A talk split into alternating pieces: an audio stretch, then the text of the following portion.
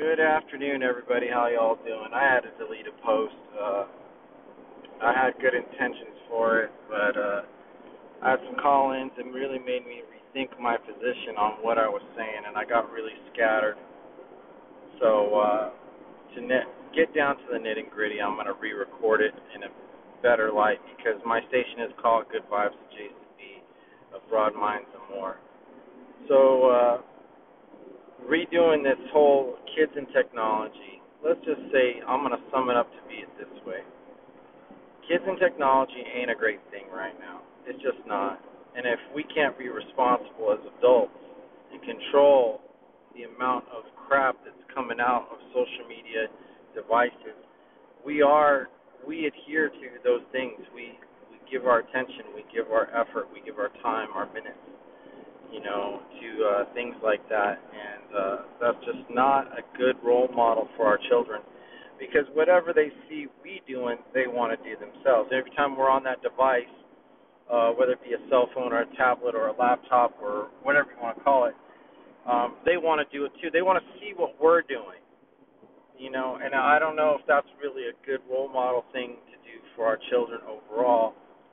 So without getting too tangled up in the issue, uh, I just want to say that um, monitoring and being aware of what your kids are ingesting mentally, you know, through their ears, their eyes, even what they taste.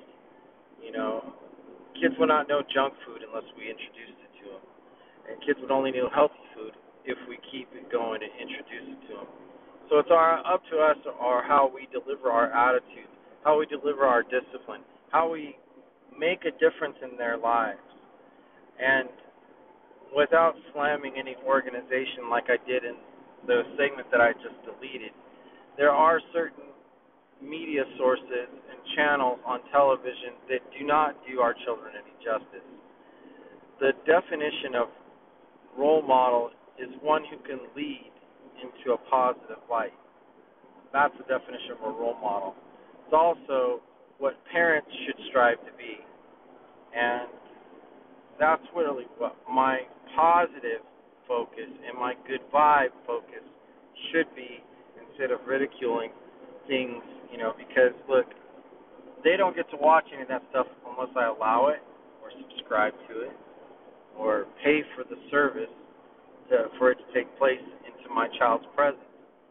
You know, I have three daughters, 21, 10, and 5 months and it's up to me to be their role model, to be their leader.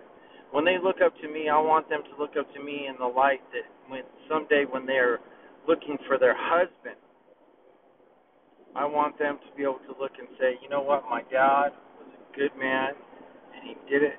You know, may make some mistakes, but he does it right overall, and he always took care of us. That's the number one thing that I want my kids to be able to say about me. Now, in order for that to happen, you got to try to live like this lifestyle that's almost blameless, you know, because there is a certain level of responsibility that we all must take in how we ent- entertain ourselves and our time with our families.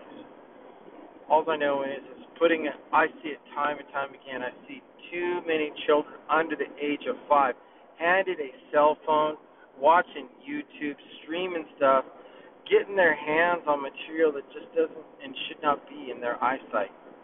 Even though it may seem like sometimes people are playing with puppets, I've heard these like YouTube stations where people are playing with puppets, yet giving really vulgar material for my my children to listen to.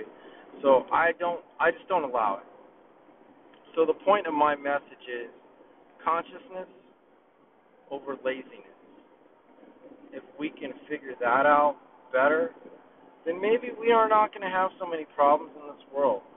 I'll tell you what, there's so many people having problems, mental issues, physical issues, because we are not we're not spending our our time on doing things that really benefit us.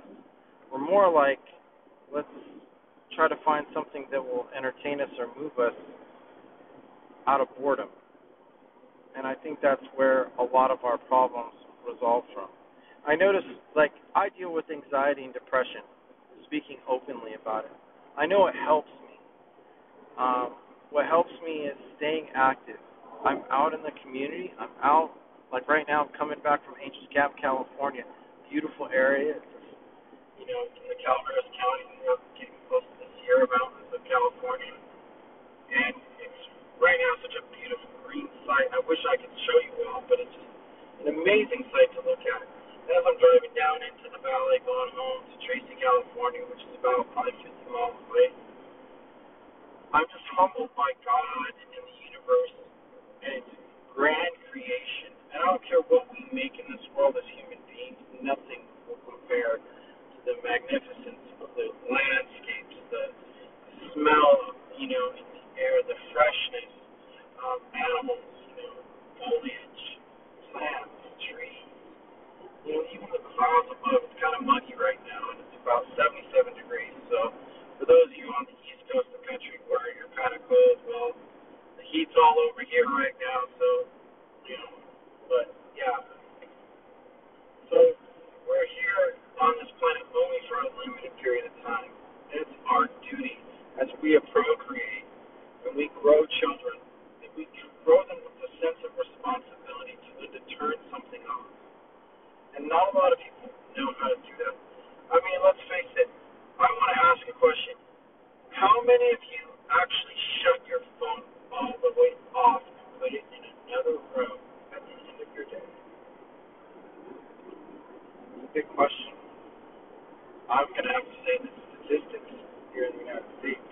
90% of us that have cell phones do not do this. You know, I haven't done it. I know so many other people use their cell phone for alarm clock. They'll say, make an excuse, well, in case someone needs to reach me. But detaching from the device detaches us from the rest of the world's communication.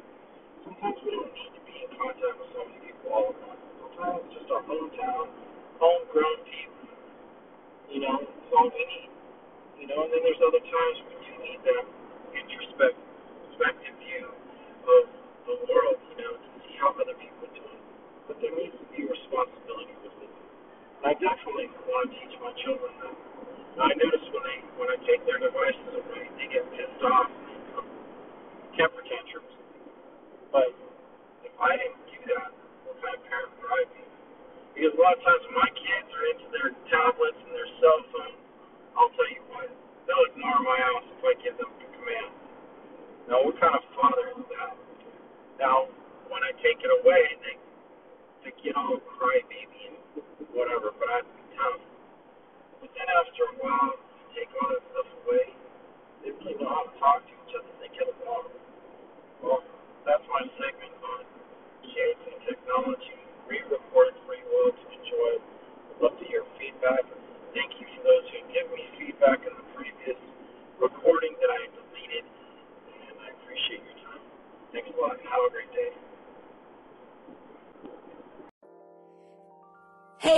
Jason B? This is the guru, Lupus Warrior. And I, as a parent of four children and a grandmother of four, I completely agree. When the children are online, I am in the area. I am constantly looking over their shoulder. I am going, you know, every once in a while, I do make sure that they aren't clicking from one thing to another. So I'll set up my phone and record to see exactly what they're doing. Um, I do not trust anybody. There is always somebody out there trying to fool and trick children, you know, and I just don't appreciate it. The other day I watched on Vice News where there was a man who was on YouTube doing a pickup, showing men how to pick up women. And he was actually very sleazy about it. This man has these seminars. It's in Miami. The, the name of it is DM or something like that. And he's just vile. I mean, the things that he did on his show, it just was embarrassing to me as a woman of, you know, integrity to see something like that and to see women just giving it away on the first day of meeting somebody like that. That's just disgusting. Get to know somebody. This guy was trying to show well, if the woman is resistant, touch her on her arm, grab her behind her knees, make sure she has something good to drink in her glass. I'm like, Jesus Christ, this sounds more like rape than trying to pick up a woman. So yeah, you know, and it it always scares me to to to see, you know, if somebody is trying to pick up my child and make them go to an area to meet them and kidnap them. I've seen it a million times and it frightens me. When I first heard it um, on the internet, when it first started coming out that there were predators on the internet, I became very scared. I moved my computer, I moved the computer out of my daughter's room, and I made sure that she was in a central area where I or my husband would be passing by all the time, over her shoulder, looking what she's doing, constantly, because you cannot trust anybody, not on the internet. It's too dangerous. Once you let your guard down, somebody will sneak in and do something awful. It's always like that. Look at what happened with Facebook. Anyway, this is the Guru Lupus Warrior, always sticking something in your ear to give you something to think about. And wishing you love, health, wealth, peace, happiness, harmony, and most of all, unity. I'm out. Peace. Good morning, Lupus Warrior. I just wanted to say I was listening to your responses, and uh, first let me say that um yeah, sure, I would definitely be interested in the panel, whatever you want. Um, just let me know. I am in California, so there is a few hour difference. So if you give me enough notice, I'll see what I can do. Um, secondly, you know, you're right. Um, but you know, I the internet is a dangerous thing, and it can be a very useful thing. So it's a dual-edged sword, and I, I firmly understand what I definitely face with that. I am a father of three daughters, 21, 10, and uh, five months now, so uh, I am uh, carefully uh, looking and viewing what's going on. But even more so for our sakes too, because it's something. A lot of times it's just trash. Well, thanks for listening, and I appreciate it. Hey, what's going on, Jason? So I wanted to call in on this segment. Um, kids and technology. I agree with everything that you said. Um, it was a really good segment, and um, this was something I kind of talked about and touched on before because I kind of learned the hard way. Um, you know, at an early age, I gave my kids technology, you know, um, cell phones, tablet, iPad, whatever the fuck, you know, even TV. And um, just open access to all of it, no time limits, nothing. And it was because of the fact that, yeah, I was being a lazy parent. It was like, you know, I was letting the TV babysit for me so I could go on the screen. And so, you know, I really do feel like um, I didn't hear the first episode that you made, the one that you deleted. I wish I did. Um, because, you know, sometimes it's difficult to to really take responsibility for the fact that like we said you're we're the ones as parents introducing our kids to these things whether it be junk food and screen time and shit like that so uh, i gotta call in again and so you know um, we the, the segment that i made about this maybe last month or something was um, me kind of weaning off you know weaning my my son. It was my my number three kid that really took it hard. He was very very addicted. And i i treated that segment like he was sick like he he was uh like a drug addict or something like i don't know. I made it stupid. But anyway um because of the fact that i realized that you know I, I've created this addict by giving him just free access to, you know, having a cell phone, being able to text, watching YouTube. And then I had to fucking backtrack and then also check myself in the process. And um, because, you know, they could turn around and be like, well, why do you get to, which they never would. They, and they've never done that to me. But I had to also check myself and remove myself from technology so much as well. So, anyways, great segment. Um, I'm glad that you made it.